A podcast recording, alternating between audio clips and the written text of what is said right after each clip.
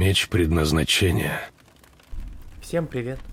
Меня зовут Григорий Князев, и это подкаст «Меч предназначения».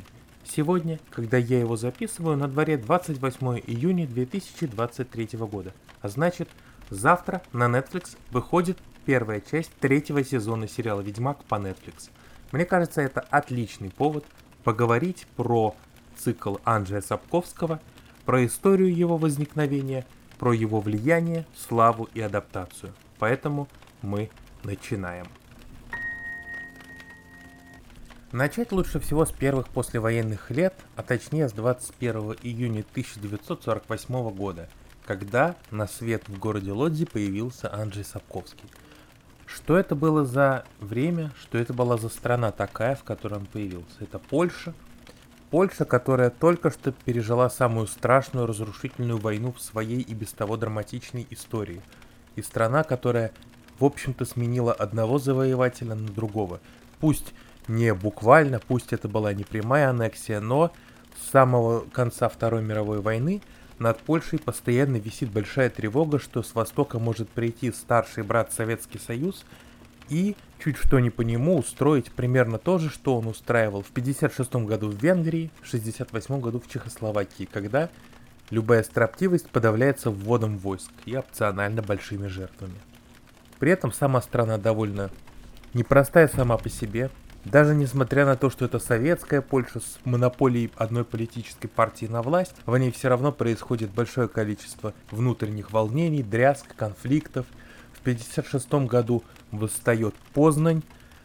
В 70 году большие протесты прокатываются по северу страны. В 81 году они снова туда возвращаются. Появляется знаменитый профсоюз «Солидарность», который удается подавить, только объявив в стране военное положение.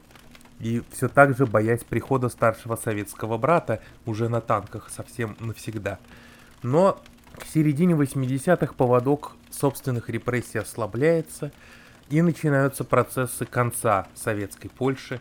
Круглый стол с оппозицией приводит к тому, что коммунистическая партия теряет власть, и начинаются польские 90-е. Тоже шоковая терапия, тоже рыночные реформы, совсем не безболезненные для населения, и тоже большое количество внутренних политических конфликтов, в результате которых бывший герой солидарности лидер профсоюза Лех Валенса, ставший президентом Польши, потом эту власть очень быстро теряет на новых выборах.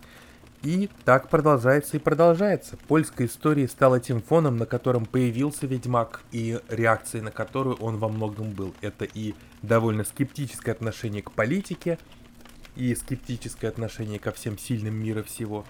И это, конечно, постоянная травма войны, тревога большого завоевателя, который придет из-за границы, и какой бы ни был этот сомнительный там дурной край, он тем не менее свой родной и за него страшно. И героям мира Ведьмака, и в какой-то степени, наверное, самому Анджею Сапковскому в Польше.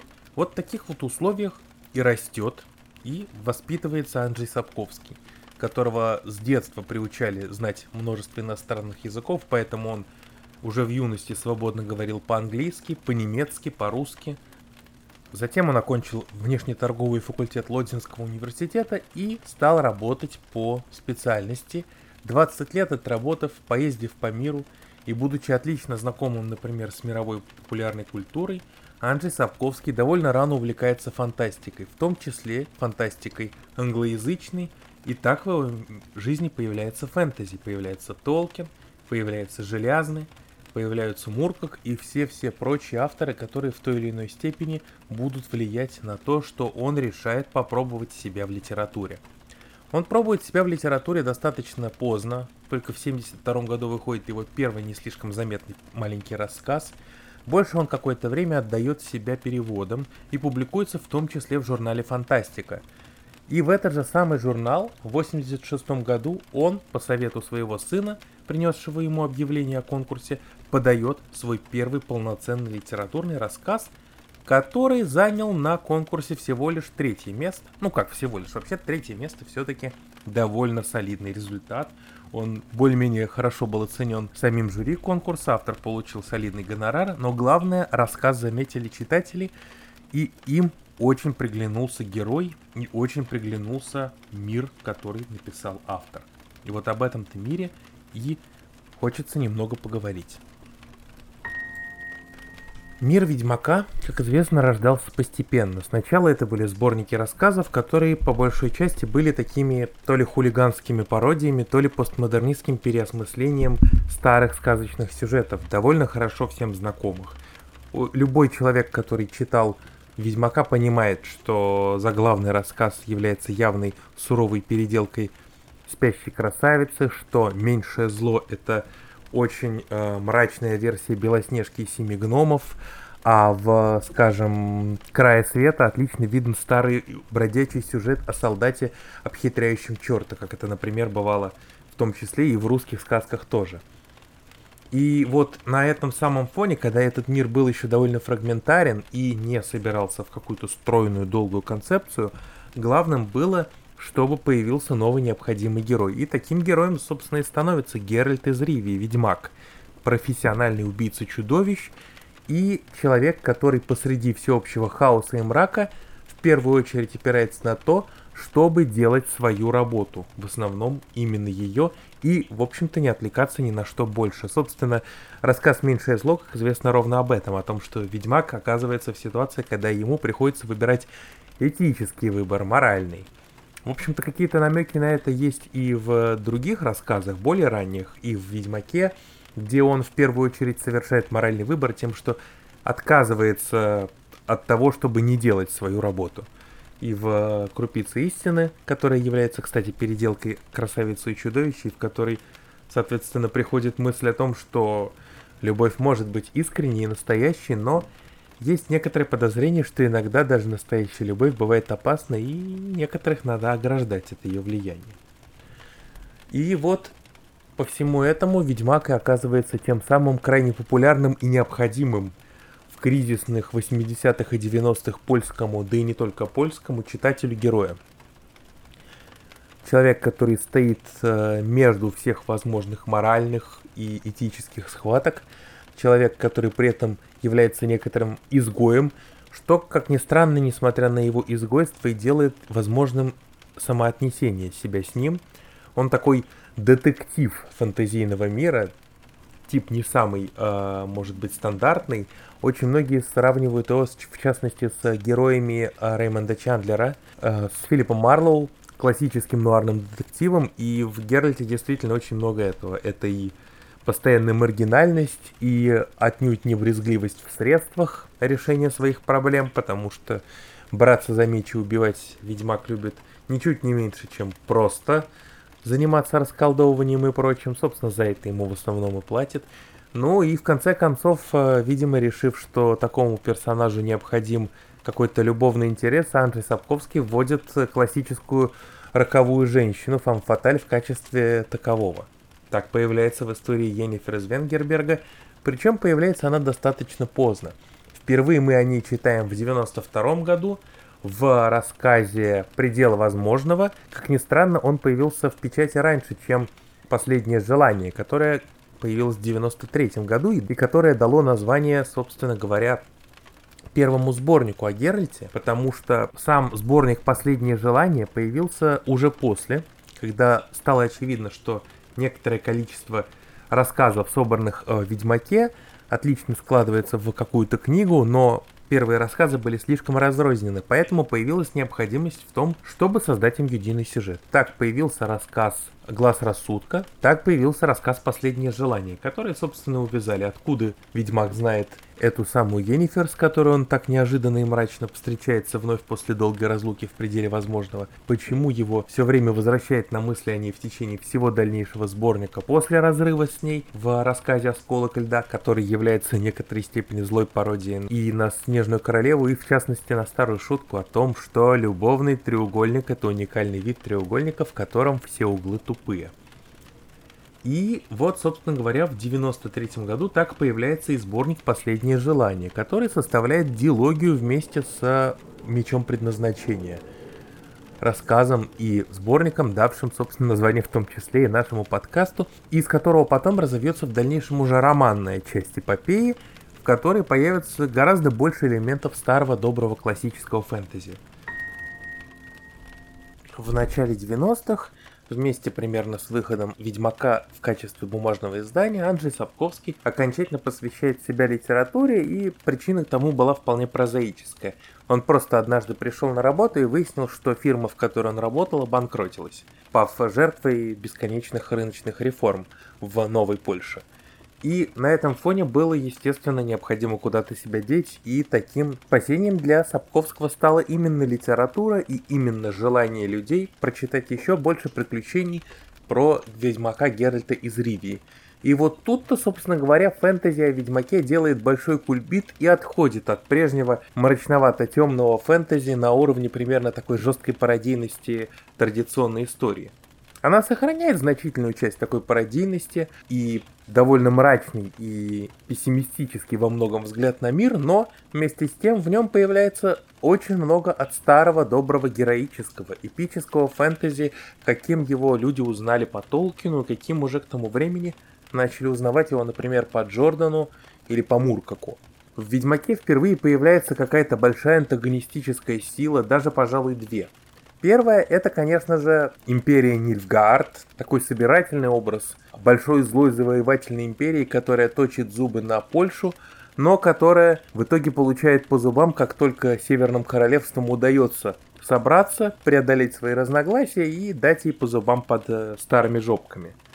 Появляется и классический такой жестокий злодей, целью которого является некая садистическая власть над всем миром, и получению некоторых абсолютных преференций. Я, конечно, говорю о чародее Вильгефорце, но даже он, наверное, не самая страшная и суровая сила по сравнению, например, с Белым Хладом, тепловой смерти Вселенной, самой большой и серьезной угрозой Ведьмака.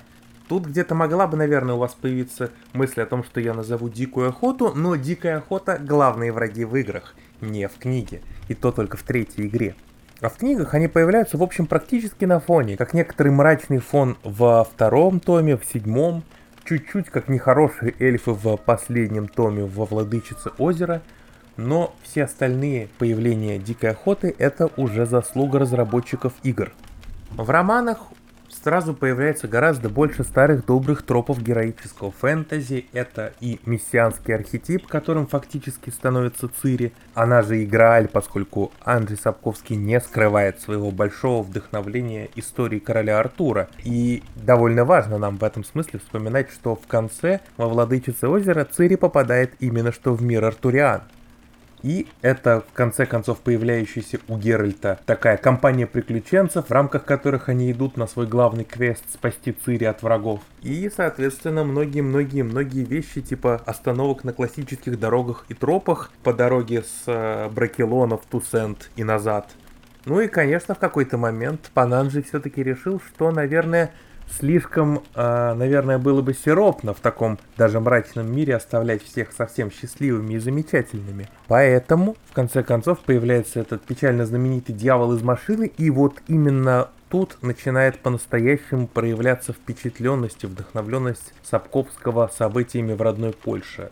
Я уже говорил, вся сага о Ведьмаке, она, конечно, несет огромный отпечаток человека, который вырос в обществе с постоянным воспоминанием о Второй мировой войне, о травмах этой войны и о некоторых о больших событиях, поэтому по всему Ведьмаку разбросано огромное количество таких намеков и моментов. И именно в конце саги наиболее важные и интересные истории начинают проскакивать именно в качестве жестких параллелей. И, наверное, самая известная и важная из них это Ривский погром.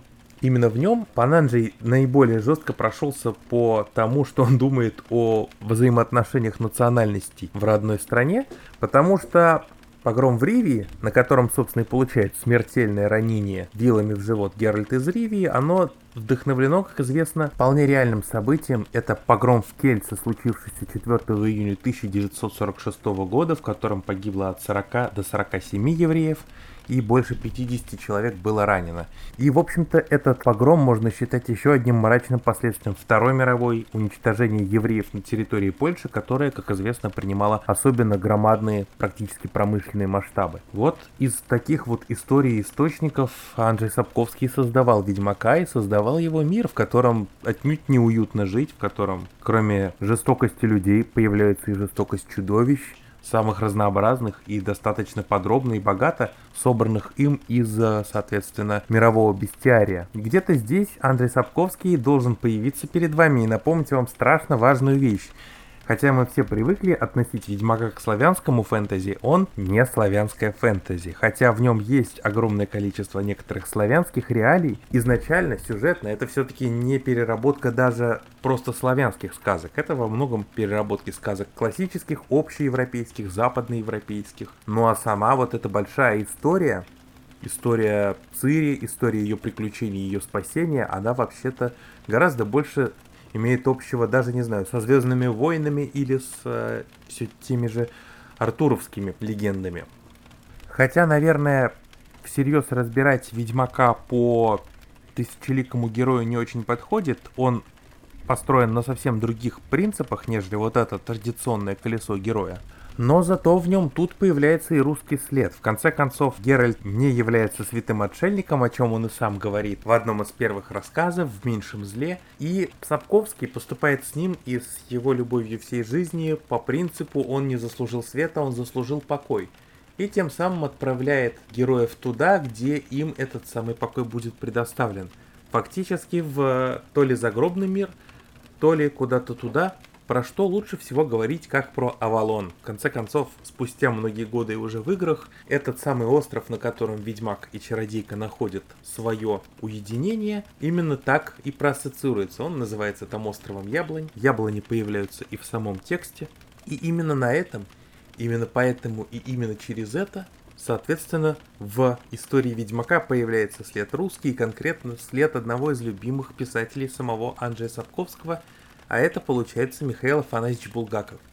Хотя, конечно, сейчас, спустя много лет, очень многие литературоведы крайне скептически относятся к идее того, что вечность с Маргаритой кого-то обрадует, но в конце концов, и Енифер все-таки не совсем Маргарита, она скорее классическая нуарная фан-фаталь, нежели прям вот ведьма.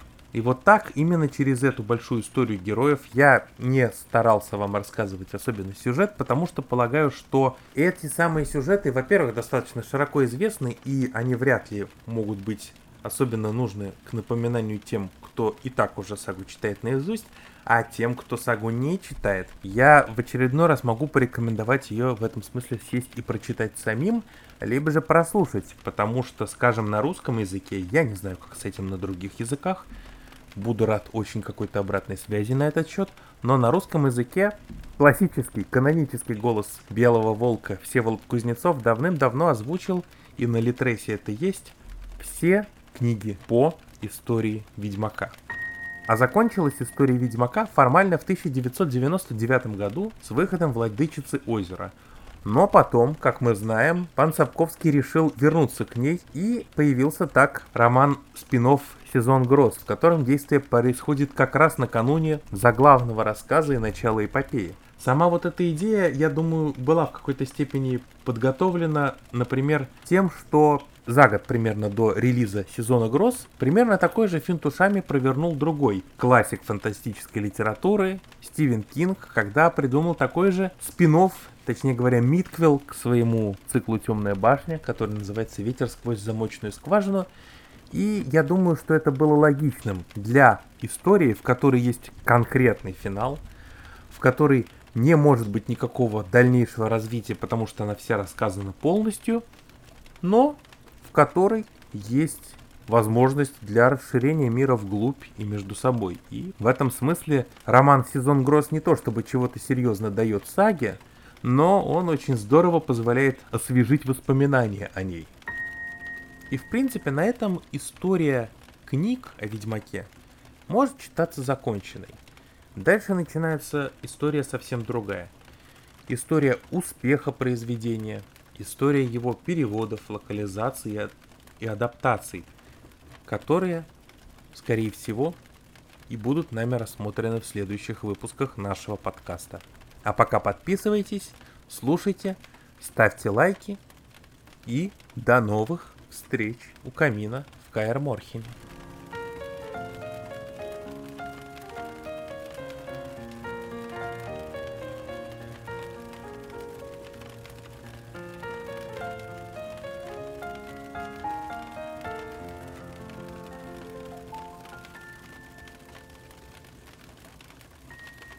Меч предназначения